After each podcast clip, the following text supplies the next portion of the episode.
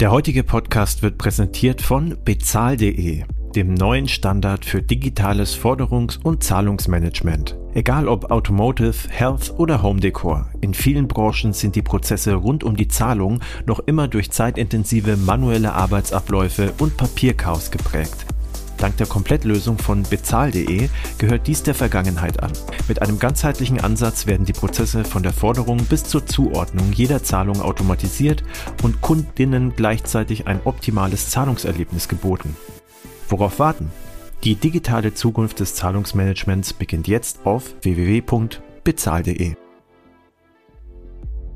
Willkommen zu Alles Legal, Fintech Recht Kompakt Payment and Banking und Paytech Law verpassen dir jeden Mittwoch Einblicke zu Rechtsthemen aus der Welt von Payments, Banking, Krypto und Co. Straff zusammengefasst und verständlich zu allem, was du wissen musst. In der heutigen Episode beschäftigen wir uns mit der PSD2 und sogenannten begrenzten Netzen. Zahlungskarten oder Bezahl-Apps benötigen normalerweise die Erlaubnis der BaFin, außer wenn sie unter die Ausnahmeregelung für begrenzte Netze fallen. Aber wann ist das gegeben und was sind die Konsequenzen? Viel Spaß mit der heutigen Episode mit Peter Frei und unserer Gastgeberin Christina Casala. Herzlich willkommen, eine neue Ausgabe, alles legal, Fintech recht kompakt. Ich freue mich, dass ich heute einen neuen Speaker oder einen neuen Experten begrüßen darf. Wir haben noch nie gemeinsam gepodcastet. Es ist also Premiere. Ich begrüße Peter Frei. Peter Frei ist Gründungspartner der Ennerten Rechtsanwaltsgesellschaft. Er berät deutsche und internationale Unternehmen vornehmlich in den Bereichen Zahlungsdienste, Zahlungsdienste, Aufsichtrecht, Bank- und Bankenaufsicht, Finanzdienstleistungsrecht sowie Geldwäscherecht und Outsourcing. Schon deswegen war es gut, dass ich kein Jura studiert habe, weil diese elenden langen Worte kaum auszusprechen sind. Peter, ich begrüße dich. Schön, dass du da bist. Hallo Christina, Vielen Dank, dass ich auch mal einen Podcast machen kann mit dir. Ich freue mich schon auf unser gemeinsames Gespräch. Ich auch. Wir haben uns nämlich ein ganz interessantes Thema ausgesucht. Und zwar hat äh, die Europäische Bankenaufsichtsbehörde im Februar 2022 Leitlinien über die Ausnahme für begrenzte Netze gemäß der PSD2 herausgebracht. Herr Je, was verbirgt sich denn dahinter? Was ist denn daran so relevant? Ja, Christina, das ist für die äh, Praxis ähm, sehr relevant, ähm, weil wir ja die PSD2 haben und die PSD2, die in Deutschland durch das Zahlungsdiensteaufsichtsgesetz umgesetzt wurde, die besagt, dass man für die Ausgabe von Zahlungsinstrumenten, damit meine ich zum Beispiel Karten oder Bezahl-Apps, grundsätzlich eine Erlaubnis der BaFin benötigt, nämlich eine Erlaubnis zur Erbringung von sogenannten Zahlungsdiensten oder zum Betreiben des E-Geldgeschäfts. Wenn aber ein Zahlungsinstrument in die Ausnahme für begrenzte Netze oder für ein sehr begrenztes Produktangebot fällt, dann benötigt man für die Ausgabe dieses Zahlungsinstruments eben keine Erlaubnis und zudem muss der Emittent auch in anderer Hinsicht keine aufsichtsrechtlichen Anforderungen einhalten. Wie zum Beispiel, ähm, er muss äh, die Kundengelder, die er im Rahmen des E-Geldgeschäfts entgegennimmt, nicht absichern durch ein Treuhandkonto oder eine Versicherung oder dergleichen. Und ganz wichtig auch für die Praxis, er muss äh, seine Vertragspartner, also seine Kunden in geldwäscherechtlicher Hinsicht auch nicht identifizieren.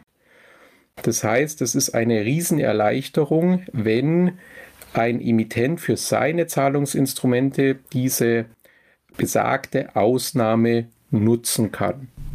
Mhm. Das heißt, wir klären hier gerade erstmal so die Grundlagen, weil es ja da offensichtlich auch definitorisch sehr wichtig ist zu unterscheiden, richtig? In, du hast es gesagt, begrenzte Netze und so ist es, genau so. Unbegrenzte Netze oder wie würde man sagen?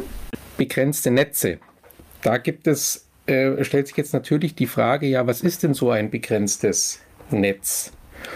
Da hilft uns ein Blick in das Gesetz erstmal weiter.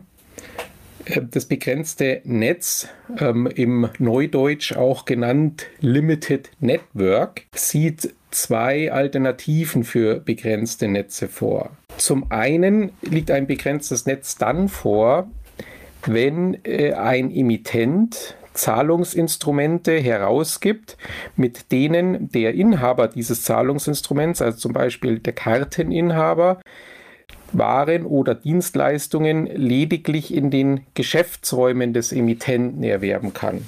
Das ist die Alternative Nummer eins.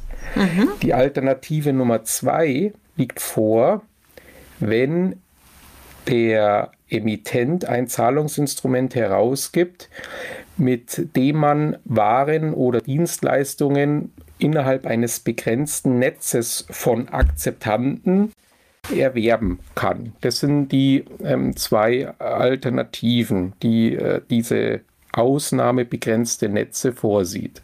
Mhm. Das klingt jetzt sehr theoretisch. Kannst du das ein bisschen ähm, verdeutlichen an einem Beispiel? Woher weiß ich denn, worunter ich mich fassen muss? Ich versuche das mal ein bisschen in die ähm, Praxis zu übersetzen.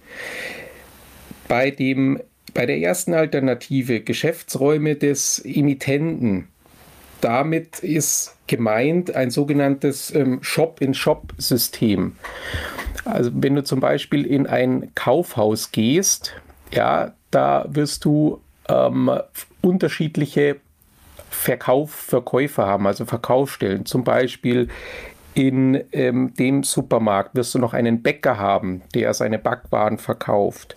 Oder du wirst in einem Kaufhaus ähm, einen Zeitschriftenladen haben, der da seine Zeitschriften verkauft, der aber von dem Inhaber des Kaufhauses unterschiedlich ist.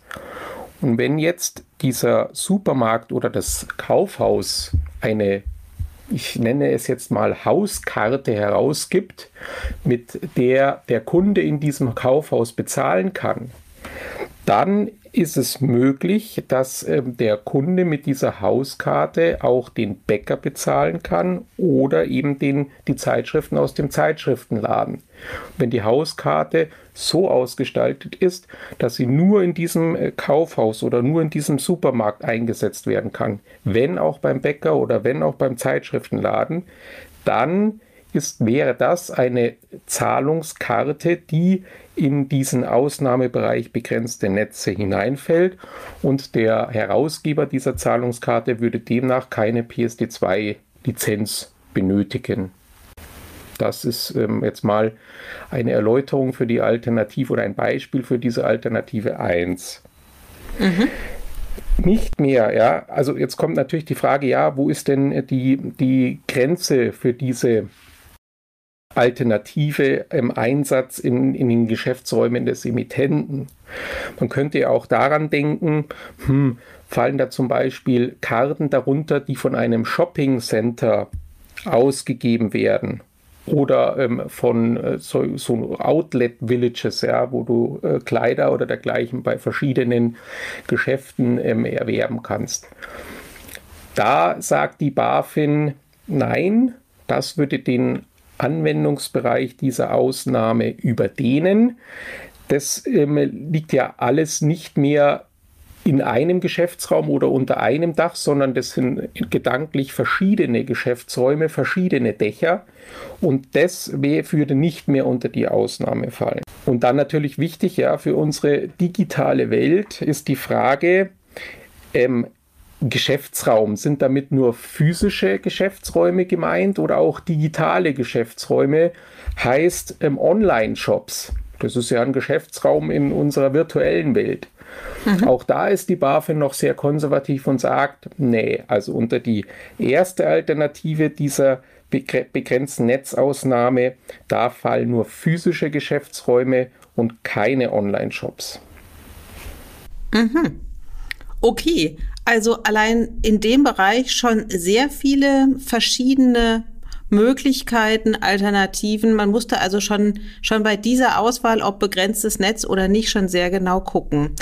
Peter, an dieser Stelle schon mal herzlichen Dank. Wir führen dieses Gespräch in einem weiteren Podcast fort und dann ähm, geht es unter anderem auch darum, was zu verstehen ist unter einem begrenzten Netz von Dienstleistern. Herzlichen Dank, Peter. Das war alles legal, Fintech recht kompakt für dieses Mal. Wir freuen uns, wenn ihr uns auf eurer Lieblingspodcast-Plattform abonniert. Übrigens, Wenn ihr noch tiefer in die Welt des Fintech-Rechts eintauchen wollt, dann abonniert unbedingt auch Paytech Talk, der Podcast von Payment Technology Law.